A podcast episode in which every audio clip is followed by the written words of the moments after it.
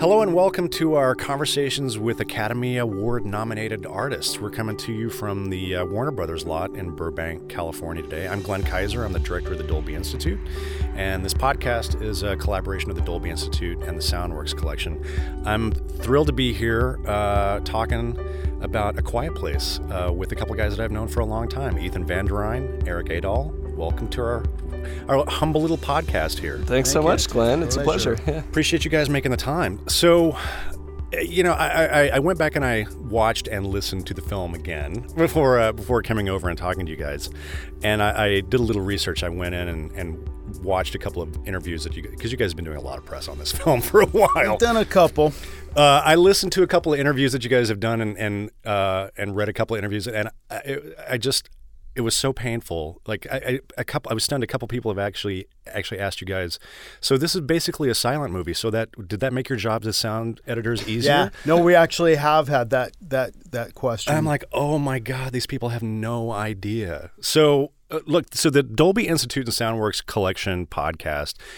There's a lot of students, but a lot of film professionals. So we have a pretty informed audience. So you know, uh, hopefully, I you know we'll we, we'll have a little bit more in depth conversation Great. than than, than that. Much appreciated. um, I did want to. There's so much that I want to ask you guys about this film because, um, as I was chatting with uh, Erik before we started, like, yeah, I mean, obviously, sound is important to every movie, and we all preach the gospel about why sound is important and it's a critical element of the storytelling. But this particular film, I mean, more so than pretty much any movie I think in in recent memory, like it's it's just part of the storytelling. It's it's an integral part of the of the of the story. And I know that you guys got involved with the movie and got hired by John before he actually went and shot. So can you tell a, bit, a little bit about how the project came to you and what that what were those conversations that you had with John Krasinski, who obviously was the co-writer and director and the star before he went off and shot the movie? Mm-hmm. Well. Um, uh, we got a phone call from uh, one of the producers, Andrew Form, who we had worked with before, um, he and Andrew, he's from Platinum Dunes, so you guys Platinum Dunes, like so, the Transformers movie. Yeah, and it was Mike. right. I think Michael Bay who really introduced us uh, years ago, and uh, Andrew um, told Ethan and I, well, you know, I've got this script, and it's all about sound. I know you hear that all the time. Yeah. The producers trying to get you to do the movie, but this time it's true. And we're like, well, well, maybe we'll sure. let's send it over. We'll send it over. It. Yeah. We'll we'll have a read and see if that's true. And Ethan and I read the script and we're just blown away by how sound was baked into the script. Sound was a central character, and you know we had this conversation right after reading, and we're like, this is a dream. Yeah. And shortly after that. Um, we met with um, Andrew and his producing partner, Brad Fuller, and they introduced us to John Krasinski, who was at the time working on his draft of the script. And uh, so this was an existing script that he had kind of come on. Yeah, the script. it was it was a, a, script written by um, Beck and Woods um, that Plat- came across the desk of Platinum Dunes, mm. and they snatched it up. Um, they were excited about the whole concept. So, and then John came in um, because at the time he was working with um, the same producers on the Jack Ryan series. Mm. And they thought, huh, would you be interested in acting in this? And John's kind of chewed on it for a while and said, "Well, if I can rewrite it and direct it, yes, I'll act in it." so that's how they got him. So, anyways, before um, he was still working on the script, and uh, it was before they had hired a picture editor, before they had hired a music composer, um, that they that John met with us, and um, before we could say anything, John was like, "This is a sound designer's dream." Yeah, we're like oh my gosh, I think he gets it. Yeah. Um, it was pretty thrilling. And, uh, and right from the very beginning, uh, we just started talking scenes and concepts. And one of the things that really stood out to us in the script was um, the character Regan, the daughter.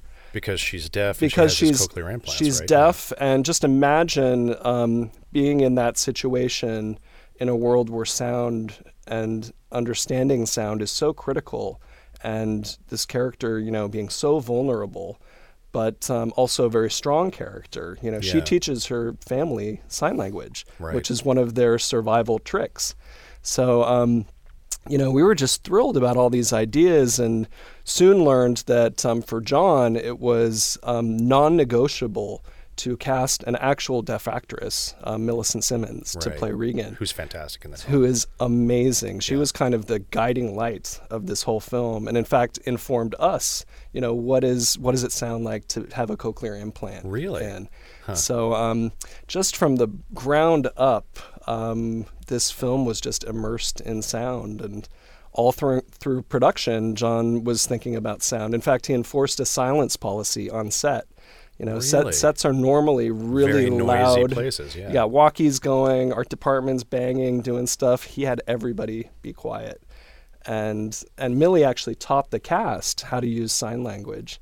Really? So it just became part of the entire film. The this the idea of sound. Yeah. It wasn't And- an afterthought. Well, and quiet, and that's that's the thing that I think I you know obviously we have an informed audience, but I, I would say to like people who don't know like this is not a, an almost silent film. There's there's an unbelievable amount of incredibly detailed work that goes into this film. I mean, one of the things I really like talking with with um, with artists about and writers and directors and sound artists is the first 10 minutes of the movie which is kind of a critical you know um, that you have so much responsibility in that first 10 minutes to kind of explain the rules of the of the of the world to the audience and to set you know the the cinematic language that you're going to use for your storytelling. And it's interesting cuz when I was watching the film again I you know you've got that whole kind of pre-credit sequence before the title of the movie comes up with you know when they're in the in the um, I guess the you know the abandoned store and kind of getting the medicine and and then of course the whole first attack with the, you know with the kid and that is almost exactly 10 minutes so I would love for you guys just to spend a couple minutes talking to us about that first 10 minutes because everything that you had to establish is in there. You guys have the the you know, you do the POV of Regan with her cochlear implants in that and you establish everything. It's just a fantastically constructed sequence for sound. So dive yeah. in. So so that's it's that's actually one of the first scenes that we tackled. There was really two scenes that we started on, and they were the sort of priority for for John. Um, and one of them was this. There's a scene about midway through the film uh, in the that takes place in the cornfield where Millie's character is alone, and there's um, one of the alien creatures emerges out of the cornfield Right. behind her. And but she can't hear it obviously. She, has she no can't idea. hear it, um, and it can't see her because Right. it's blind, even though it's 10 feet from her. Yeah. And then um, her cochlear implant starts to interfere with some kind of electrical field that the, that the alien has. Right. And so we start to set up this whole sort of key plot point about the interference of the of her cochlear implant When they're wi- close with by, with right. the alien, and that was a sort of important nut to crack because obviously it's a key plot point for the film, and we really had to tell that that story with with sound. Yeah. Um, and so that was important for us to, to figure out okay, how is this going to work? And then the other really important scene to figure out, uh, as you've mentioned, was was the opening Right. scene. And so there it was really about okay, how quiet can we make this world? And how do we sort of establish the idea that everything that makes too much of a sound that stands out from its background is already gone, has already been killed. And you know, right, because you kind of have a world where people are already gone. So what is yeah. exactly. What does a world without people sound like, right? And uh, you know, one of the really interesting things about this movie is we're thrust right into the middle of this world. Without there's, any There's no yeah. explanation. There's no backstory. There's no montage of you know this inva- this invasion and explaining Yeah. you know this situation. which I love about it. We're yeah. just thrown right into the middle of it. And so, really, we have to start right from the beginning explaining uh, or helping to explain with sound what's what's going on. right. And so it was about how how quiet can we make it and how do we start establishing relationships between different levels of sound and the idea of sonic masking you know how um, that characters can only make as much sound as whatever ambient sound is behind them Right. allows them to make to stay safe. Right, right. So those so when they're at the waterfall, they can make a lot of sound, but if they're out in the open, they have to be really, really quiet. Exactly. And so we're so in those first 10 minutes we're really trying to set up some of these ground rules, Right. you know, that are going to sort of continue to take place for the next 2 hours or hour and a half Yeah. really. And then of course, um, you know, the the alien creature gets introduced at the at the end of the At the sequence. tail end of that sequence, At right, the yeah. tail end of the sequence. And that obviously is like oh my God, this is like a crazy, dangerous situation these people are in. And But that was really brilliant because how many movies kill a child in the first ten minutes of the film? Like, Yeah. like, but it really, it really just made you feel for like, okay, the stakes on this are really high. the stakes, anything the stakes happen. don't get any higher. And so from that point on, you realize these people are literally fighting for their lives moment to moment.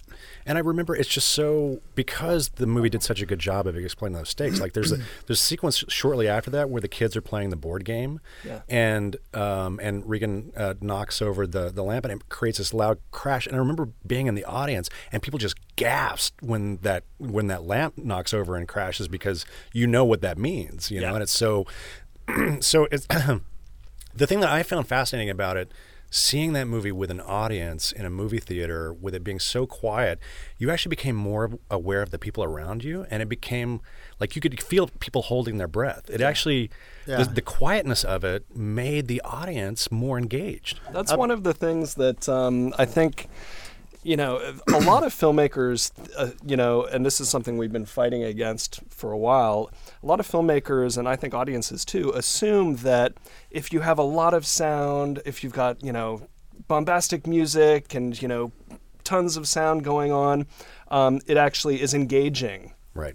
And in a weird way, it can actually do the inverse over time. It can push an audience away and kind of and your um, ears close make up, You you start- zone, yeah. zone out, and your ears close up, and you get kind of tired. And but when you strip things away, um, when you start to find the negative space, um, you can start to pull the audience in and open up the ears and have people just hang on to every little moment and every little detail and really start to engage with the scenes.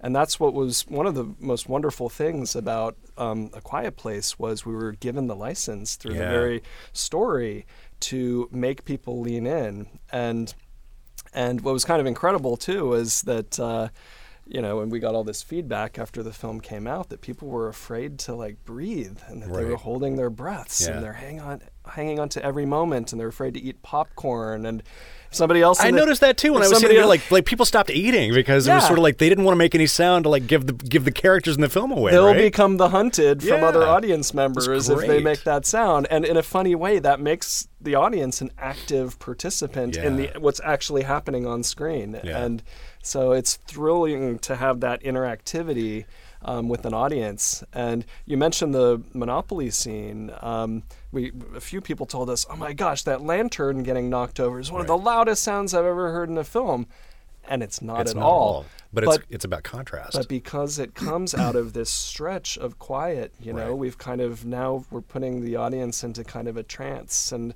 cr- creating a false sense of safety. And so when that comes, it's that dynamic range, it's that contrast that makes it feel so jarring. I'm kind of curious about like, was there experimentation? Did you guys go too far? Did you make it too quiet? How did you wh- How did you figure out? Well, what, what there the was right- definitely a lot of experimentation. It was it was interesting. It was an interesting process um, in the sense that you know, with most films that we do, we'll do um, a certain number of test screenings. So you do a temp with- mix for a test screening. with an audience, and you know, get get reaction, so we can gauge how certain aspects uh, are working. And with this film, because of the fact the key visual effects of the of the aliens weren't done until very very late in the process, we really weren't able to screen the movie in front of uh, in front of a, a test audience. It was tried once, and people actually started laughing at a key moment with the alien because it was actually John playing the alien dressed up in a green leotard. Right. Yeah. And so obviously that, So that, that- that wasn't didn't- the that didn't work reaction. very Breaks well. the Yeah. so so it was interesting because we couldn't screen the movie to, to gauge how well it was working for people who hadn't seen the movie. Mm-hmm. Really, you know, in all of our work, we're always sort of um, basing what we do on our own gut reactions. Yeah. You know, and Erik and I are always bouncing ideas off of each other. And we were saying, well, we think this is really working. This feels engaging. We're in the story, we're in the characters' heads, and we're in it. But are other people going to be able to stick with this? Because we did start to experiment with, you know, when we go into Millie's head, we go into her, uh, what John came to call her sonic envelope. And we have a sound for when she, when we're in her head, in her sonic envelope, and she has her cochlear implant turned on. right. And we, Which is not silent. it's not it's not silent, but it's it's very quiet. It's kind of a low rumble. Right. There's a there's a there's a lot of low frequency in it, but no articulation and sort of like no high end. Right. So it's sort of like Yeah. yeah. Right. And More we, of a feeling Right. than a hearing, which Yeah. is how she described it. Yeah. Oh, so she actually told you guys. well, she, she her mom, who acts as her translator um, in the out, out in the world, described to John when they were shooting the movie um, what how she described her experience, and then John, in turn, described her you know that Sure. to us, and so that's what we used. We used her actual experience um, to to base the sound design on, and for us, we kind of um, compared it to experiences that we've both had in anechoic chambers, where you know which are completely quiet environments uh, w- where what happens is after f- maybe five, ten minutes, your ears start to open up to the point where what you hear is the sound of your own body internally. Right. You start to hear your blood pumping, through- yeah, and you start to hear your nervous system. And so that's sort of um, what we used to base this that that part of the sound design on. And then there are three moments in the film where we're in with we're in that sonic envelope, and then she turns off the cochlear implant, Mm-hmm. and that's when we go we take out all the sound. We go completely silent, and we did experiment a lot with okay. First of all, um, where do we go in and out of her sonic envelope? And And I would love to hear you talk a little bit about the transitions because you, you established that in that first 10 minutes. But those transitions happen really fast. Like, and you're in and out of her experience. But because you established that convention in the first 10 minutes, like the audience is ready for it when it happens. yeah, Exactly. And we needed to establish it in a scene where there was no music going, Right. where you can hear that shift very clearly. There was some experimentation, like what if we ease into it? But um, we really fought for let's do it right on the cut to her, Hard cut, boom, right. into her. So it's super, super clear That it's her perspective. that, That, it's you're, her you're now her perspective. in her We're perspective. now in her yeah. shoes.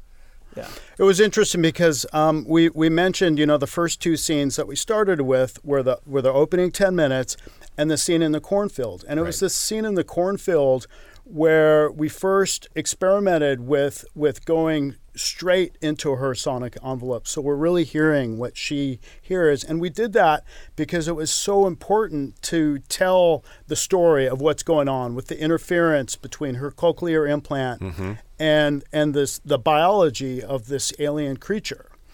And we're like, oh, this is going to be cool. This is going to be cool. Yeah. But we need to set it up Right. early in the movie. We can't do it there for the first time. So then, Right. so then, when we went back and started working on the first ten minutes, we looked for the first place where where can we set this up? Oh, so that actually wasn't part of the original design of that first 10 minutes was her audio POV. No. No. Oh, interesting. Yeah. So that came out of the editorial process for you guys. Very much so, and it's, Very it, cool. it was an interesting process. Um, there were a lot of things that came out of the editorial process. Another thing we we realized early on when we first started working on that that scene in the cornfield was you know so we go into her point of view and then we also go into the the sonic point of view of the creature Mm-hmm. um, because this, these creatures have hypersensitive hearing and we wanted to get that point Yeah. uh, across and so there's a point where the ear opens up sort of fillets open and we zoom in and we do the same thing with the sound where we morph out of the ambient sounds Right. of the cornfield Right. and into the sort of hyper hyper real um, perception that sonic perception that the that the creature has and we realized you know what we need more time to make this transition happen Right, and to make it clear and john was was amazing because he's like oh yeah i get what you're saying he like um, got ilm on the phone immediately I need said, more- I need we more visual I need- effects." yeah we need to we need to extend this shot slow it down Yeah. and and give more time to really make this happen. And you, you guys use that effect a couple of times. I'm thinking also about the sequence in the in the basement um, um, with um, With the Evelyn. egg- with yeah. Evelyn, uh, you know, when she's at that just extraordinary sequence where she's having her contractions and the creature's down there, and and she sets the kitchen timer right, Yeah. and you get and it's just such a beautifully constructed sequence. the whole egg timer, you know, that's her sonic diversion. right. And and she, you know, the family has obvi- obviously pre-planned a lot of this, and she's searching for where's the egg timer Right. as she's going through labor, and um, yeah, and we established the ticking, the very quiet ticking of the egg timer going, and now it's the old Hitchcock ticking clock, Yeah. you know, uh, the ticking bomb.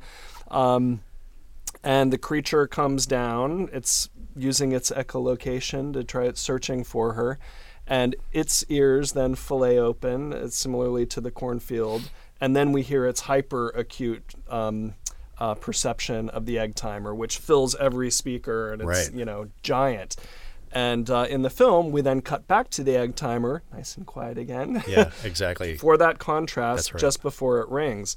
And originally the scene wasn't really constructed that way. It was once we started playing with the sound. Um, Chris Tellefsen, who's a picture editor um, working in New York, incredibly collaborative, sharp guy. Once he got the sound, that's when we started reorganizing it. You to- guys, you guys, you guys are making my heart sing. Like making the visual effects and the picture editorial change to the sound. Oh, that's how Well, I it should mean, be. That's this- the alchemy right? of That's right. That's sight right. and sound. And this really was a movie where, you know, sound in many ways is the engine sort of Yeah. driving the narrative forward. So it, it really needed to work. There were certain aspects of the film visually and pictorially that really couldn't be figured out until we had you know started on the sound design and and and really um, started to find out what what do we need the picture to be doing Yeah. So I know you you guys both primarily as sound designers and uh, and and effects guys. So how do you work together? What's how do you divide up? How, what's your what's your approach? Well, um, basically, it's a very kind of um, how would you describe it? Collaborative. it's very collaborative You know, we're. I think we're kind of our own hardest audiences. Do you guys push each other? We push each other harder than I think any director has ever put. We're we're very hard to impress. Let's put it that way. so if Ethan can impress me with an idea, like. I'm I I love that, and if and in And the vice in- versa. and the Yeah. inverse too. If I can impress Ethan with something, you know, we like to surprise ourselves, and some somehow like the alchemy between the two of us. Um, I think we push each other um, harder than than anyone else. I think so. I mean, I, I think about you know um, my career before Erik and I teamed up. Really, the main sort of driver in my own work was how do I surprise myself. Like that was what it was all about. I want to surprise myself every day. If I can, if I can surprise myself once, once a a day. day. and like take my breath away, it's like that's a good day. Yeah. And the really cool thing I found about working with Erik is he's he's the exact same way. Right. So now I have like a partner to like um, not only do I want to surprise myself, but I want to surprise him. Sure. And vice versa. So in a way it makes it like more than twice as good. It's like squared good. That's awesome. But so, but on a practical basis, do you guys divvy up scenes, or are you both working on the same thing? kind of Oftentimes, to- well, to- when we split up, we might be working with you know different editors and Right. you know dealing with all the different parts of you know our departments.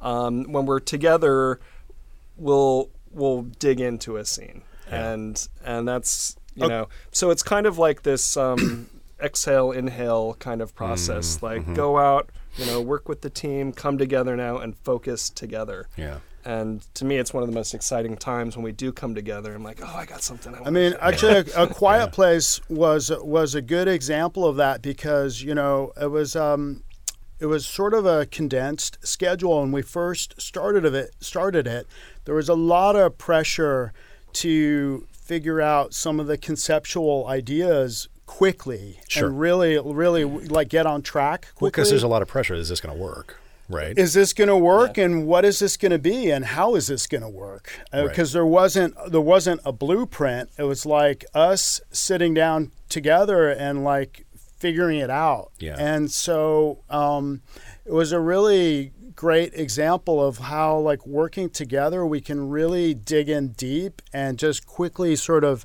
work through ideas and throw out ideas Mm-hmm. and get to what's working um, really quickly. Did you guys ever? uh, Was there anything like, um, like, did you ever get pushback from the studio? Like, it's too quiet. Like, you guys have gone too far. Or- or- You know ever- what? We were just talking about that. Um, you know, one of the benefits of working on a smaller film that might be kind of under the radar. Nobody was paying attention It's to it. not a two hundred million dollar Yeah, budget. yeah. Um, the stakes aren't like s- as Sure. high. Um, I, I think in a way that wound up working really well for the film on a creative level. Um, we could take these kind of unheard of risks, and I mean, it, look, the script itself. There's almost no dialogue in it. Right. Like what hundred million dollar movie would have almost no dialogue? Sure. Like it's impossible. Would Yeah. never happen. So, you know, just from the ground up, there were all these kind of like experimental risks that we could take, Yeah. and and uh, you know, the studio was supportive. Like they kind of were letting you know the producers and John kind of run with it. yeah. And but all of us were kind of like, is this you know like Ethan mentioned, is this going to work? You Right, know, how are yeah. people going to respond? And the first screening of the film um, was at South by Southwest, Right, and we were right, that's right. we were still mixing, and we just like, okay, here's where we're at. We'll send it over. And uh, John flew out to Austin for it, And it went through the roof. and it was like standing ovation. Yeah. And after that, you know, Jim Gianopulos from Paramount, everyone's like, you guys know what you're doing. "Don't doing. break you're it. Right. don't don't break it." Yeah, yeah, that's great. That's great. Um, I have so many more questions for you guys. Like, I, is there a movie th- where the foley was more important? give a give a shout out to your foley team on this. So Yeah. yeah, we used um, we used Foley One and Steve and Baine and Peter Persaud. yeah, up there up Yeah. in uh, Canada, and yeah, I mean they they did just an amazing job. Like you said, the the Foley in this movie is so because so how many movies do you actually you actually hear the foley so clearly? Right. Close up foot on sand, all the compaction, and it. What was wonderful too for you know um, for Foley to shine in this film was it could shine because it wasn't competing with the No. time. You know, every sound we put in the film was very specific, Right. And so um, the little sounds became big sounds, which was exquisite. You know. Little sounds becoming big sounds. I, I would love to, for you guys to uh, talk just a little bit ab- about the vocalizations of the main actors because you know obviously they're they're expending a lot of energy not to make sounds, but they do. There there are you know they're breathing. They're vocal. So did you did they come back and do ADR sessions? What were the production tracks that came to you guys? Like, tell us a little bit about that. Yeah, so um, they did. We did bring them back to to do that. You know, it was interesting because the first cut of the movie that Erik and I watched, um, well, it was it was very rough. But one of the one of the things we both both of us really keyed in on is even though these characters aren't really speaking, we really want Well, to sign language. yeah, we really want to be able to hear them. You know, they're breathing, Right. and when they are just mouthing words, just the the Just the- faintest the faint- sort of yes, whisper exactly, yeah. to to help connect us with them. Because you know, this is such an intimate movie. um, it was really important to to figure out ways to get close to the characters, and that was obviously an important tool Right. to make that happen. So, um, so we did, you know, start with the production tracks, but then there's obviously areas in the movie where we wanted a little more, you know, a little more whisper, and so we did bring the actors back and and shot ADR with them, and Those must have been interesting and fun ADR sessions. The right? whisper pass. the whisper pass, yeah. And- but we got to say And breathing, right? And breathing, and just all like Ethan said, all of those intimate things that just pull you in, and and because at its core, this is a film about four characters that are a family Right. that we want the we want to fall in love with, and we want the audience to feel intimate with. So Right, right. those little delicate breaths and whispers are pretty critical for that. And we should say that um, Michael Barosky, the production mixer, did some ex- extraordinary recording on set. It's Im- usually impossible to capture detailed, tiny little whispers and breaths, but he Well, he caught a ton. And I, yeah, no matter how great he might be, he's not gonna that. He's your production tracks are not gonna be as quiet as what you ultimately needed, needed the film to Yeah. be, right? Yeah. Yeah. Yeah, so exactly. So it was um, Bob Jackson uh, supervised um, all of those ADR sessions to capture all of that, and I think that that was the fir- it was during those ADR sessions that um, Millie, you know, our deaf Right. actress playing Regan. Um, it was the first time her mom had seen any of the film, you know, just and they put our, you know, rough stereo crash down of our sound work up on the ADR stage while they play the Sure. scene, and um, John, uh, we Ethan and I were not there, but Bob and John Krasinski were, and John told us later that Millie's mom um, broke out crying. Really? She was she had she told John, um, "Thank you for letting me experience what my daughter experiences." Oh my gosh, We yeah. played through a sequence of her POVs. Ugh, yeah. In fact, you know, So one of the that's think- the greatest compliment Of you know, course, I could imagine. yeah. I think one of the most moving compliments that we've gotten on our work in this film was from Millie herself. We we met her for the first time a few weeks ago at a at a Q&A and she said to us, you know, for the first time in my life, I feel like my experience of the world people understand. And it was just like it brought both of us to tears because it was like so so genuine and um, yeah, it was it was it was pretty special. we don't get a lot of moments like that in our part of the business, do we? No, but but the thing is with sound it's uh, we should It's an emotional because, thing. because Yeah. sound is such an emotional Yeah. sense you know and it evolutionarily speaking it predates our ability to see Right. it's so deep within us and you know the reptilian part of the brain fight or flight but also comfort and you know sound is you know it's invisible um, because it is so close to us it's kind of like the the you know you the finger can't point to itself Yeah. you know um, Yeah. But um, it's because of that that sound is such a powerful tool in, in cinema Yeah. and we try to approach every project but especially a quiet place as sound is half of the experience Absolutely. if not more Well, especially on this film, I would argue even more. Um, tell me a little bit about the sound design for the for the creatures. Um, we, we talked a little those bit about Those were it. recorded on set That was all lie, right? but you, we, I mean, you talked a little bit about you know they would flay and open up, and then they, the hearing stuff. But there's there's there, and you talked about echolocation, but there are also there's a lot of really interesting stuff going on. They're pinging and kind of knocking, and what what was the process of building that their their kind of palette? go ahead. Well, um, it was uh, a very experimental process. Um, you know, the thing with with creature design is you can never just think of them as creatures. Right. You have to think of them as living, breathing um, animals that have behavior and different ranges of behavior. And, you know, you almost have to think of it almost like a nature documentary. Like, okay, let's reverse construct what this is. You know, we're not just going to try to make them scary. Like, they need to have a soul. Yeah. We need to kind of dig into what their behavior is. So, talking with um, John Krasinski about it, uh, he kind of described a number of different modes that these creatures have. Um, and which is a spectrum of intensity. There's kind of like an idling mode, which is where they're just moving through the world, breathing and purring. there's kind of a searching mode, Mm-hmm. which is where they're using echolocation. Um, because they're essentially blind, um, they use their hyper acute hearing um, through echolocation to paint a sonic Right. map of, Of their what's around them. geography. Mm-hmm. You know, the same way a bat would, or a dolphin using sonar, or whales.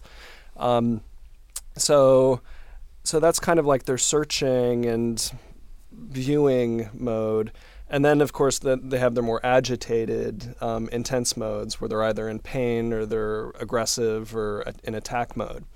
So, so we had to kind of create palettes for all of these different modes. And um, one of the first things we started working on was the echolocation mode, because to us that was one of the most interesting things, Sure. and also had the potential of creating the most tension in some of these quiet scenes. Like you mentioned the birthing scene where Emily's in going through labor down in the basement, and a creature is searching her out.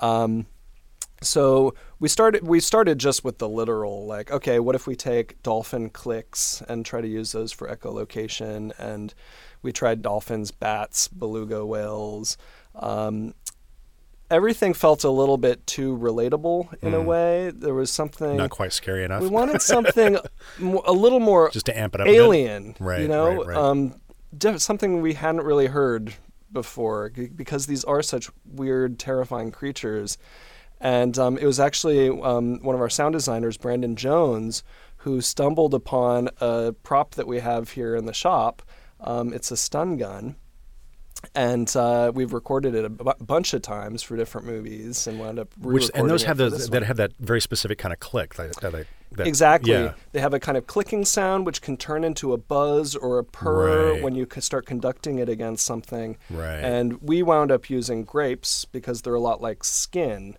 um, there's the kind of little fleshy skin on it, and then this wet interior that conducts the electricity. So we could kind of work the stun gun like an instrument Uh-huh. and kind of do a vocal performance with it and uh, and then slow it down to get a little bit more richness in all of the clicks, and then add reflections around it, and that became kind of the center of its uh, echolocation uh, sound. yeah. And then just you know one interesting part to add about the that the whole sound design process of of these alien creatures was some of our early pass passes. You know, most of most of their sounds take place off screen in the movie, and some of our early passes we had a lot more of of their sounds, their mm-hmm. echolocation, their vocalization, all of it.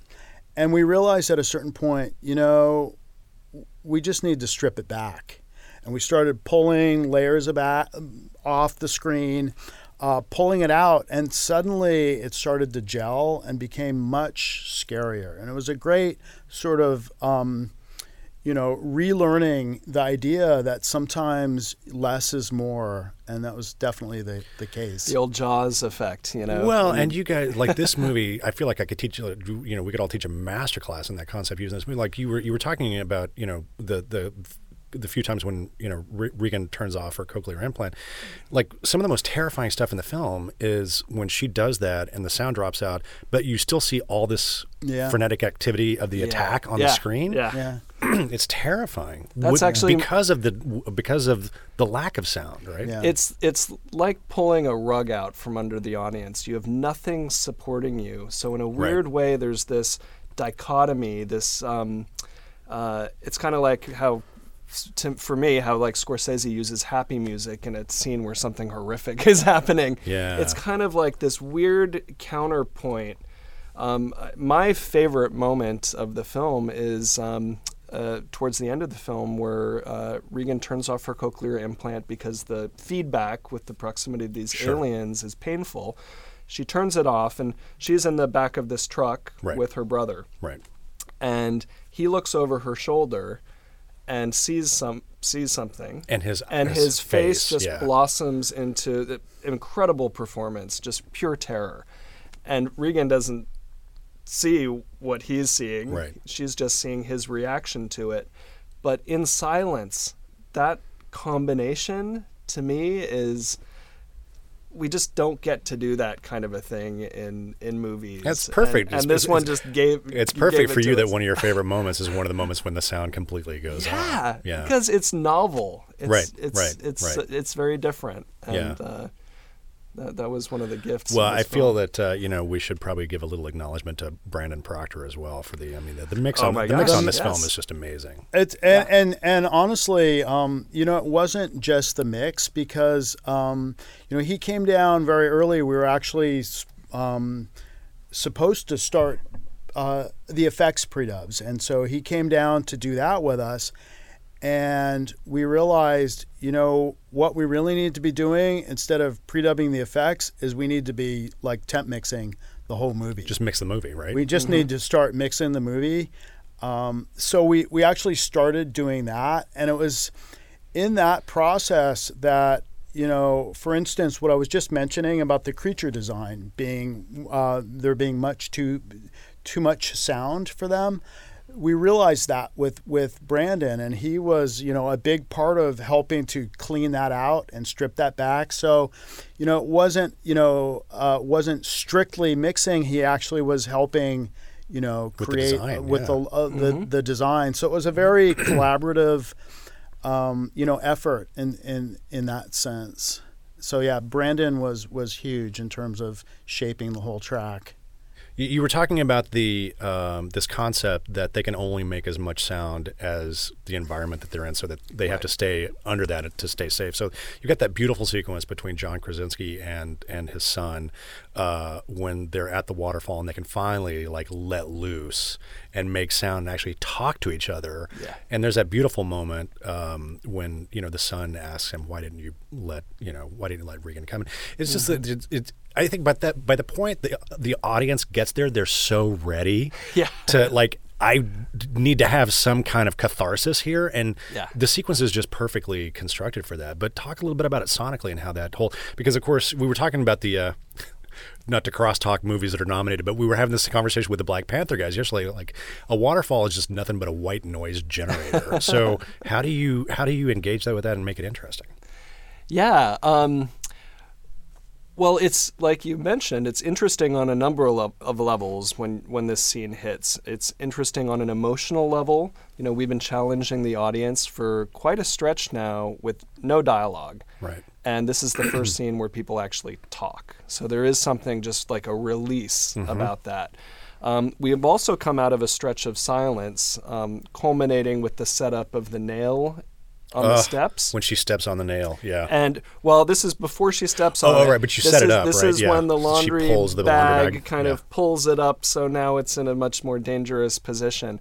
And we do that just with the simple sound of burlap bag and the nail little creak, and then silence, and then boom, we go to the waterfall. right. And it was funny. We got right after the movie came out. Um, we did a lecture at USC for Leonard Maltin's class, and he said that waterfall is the loudest waterfall I've heard in any movie. And again, like, no, it's not. It's but, just because of the contrast. but because it's coming out of this very quiet scene, it's the contrast, the dynamics that makes it feel so powerful.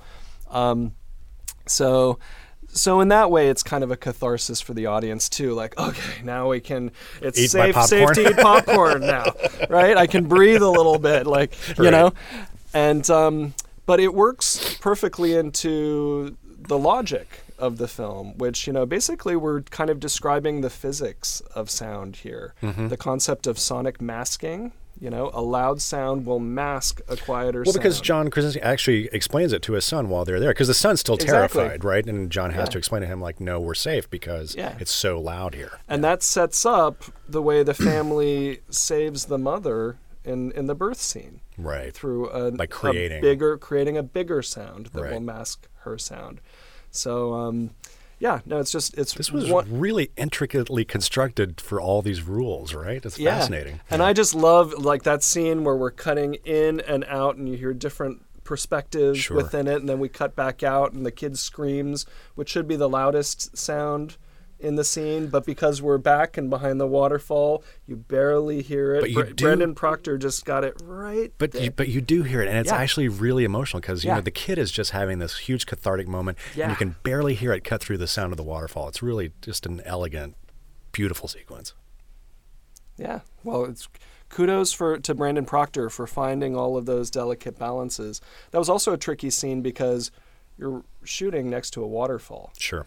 So there's some of the production is like I don't know how Michael Barosky got some of those lines in there. We didn't need to use ADR, but then one word we'd pop into ADR oh, just Oh, really? for clarity, Yeah. and then pop back. And Brandon matched it all. Oh, man, what a You'd- nightmare. You'd never know. Wow. I would have I would have just presumed that you guys had to loop those whole sequences. Obviously, you know, setting the world, you know, kind of making this space for the, these characters to live in. Um, can you talk to us a little bit about Dolby Atmos and how you guys used it? Like, was did you guys know from the beginning that this was going to be an Atmos mix? Were you native Atmos the whole time through? Or Well, no, we actually weren't native Atmos, and, and so we did an Atmos pass uh, after the seven one mix, and um, you know, usually we are native, and um, maybe you know it was interesting in, in in the sense like having the the first few passes through the film to really be able to think, okay, when we do the Atmos, how are we going to use it? And it's interesting in this film because you know, in many ways, it's such a delicate film. And I think, you know, one of my favorite, and I think I know Erik's talked about this moment too as one of his favorite Atmos moments, is, you know, such a quiet, delicate moment, which, you know, normally we think of Atmos as like, how do we make this immersive and put sound all around fly us? stuff around, right? Yeah. And this is an example of sort of which really um, it's a metaphor for how sound is used in the whole film, which is like how can we use subtlety and delicacy um, and quiet to really engage the audience and, and pull the audience into the into the story mm-hmm. and make them part of it. And so there's a moment in the film where Emily is setting up, you know, the, the nursery for the for her unborn child, and she's hanging hanging a mobile over over the crib they've set up in this Right. safe room.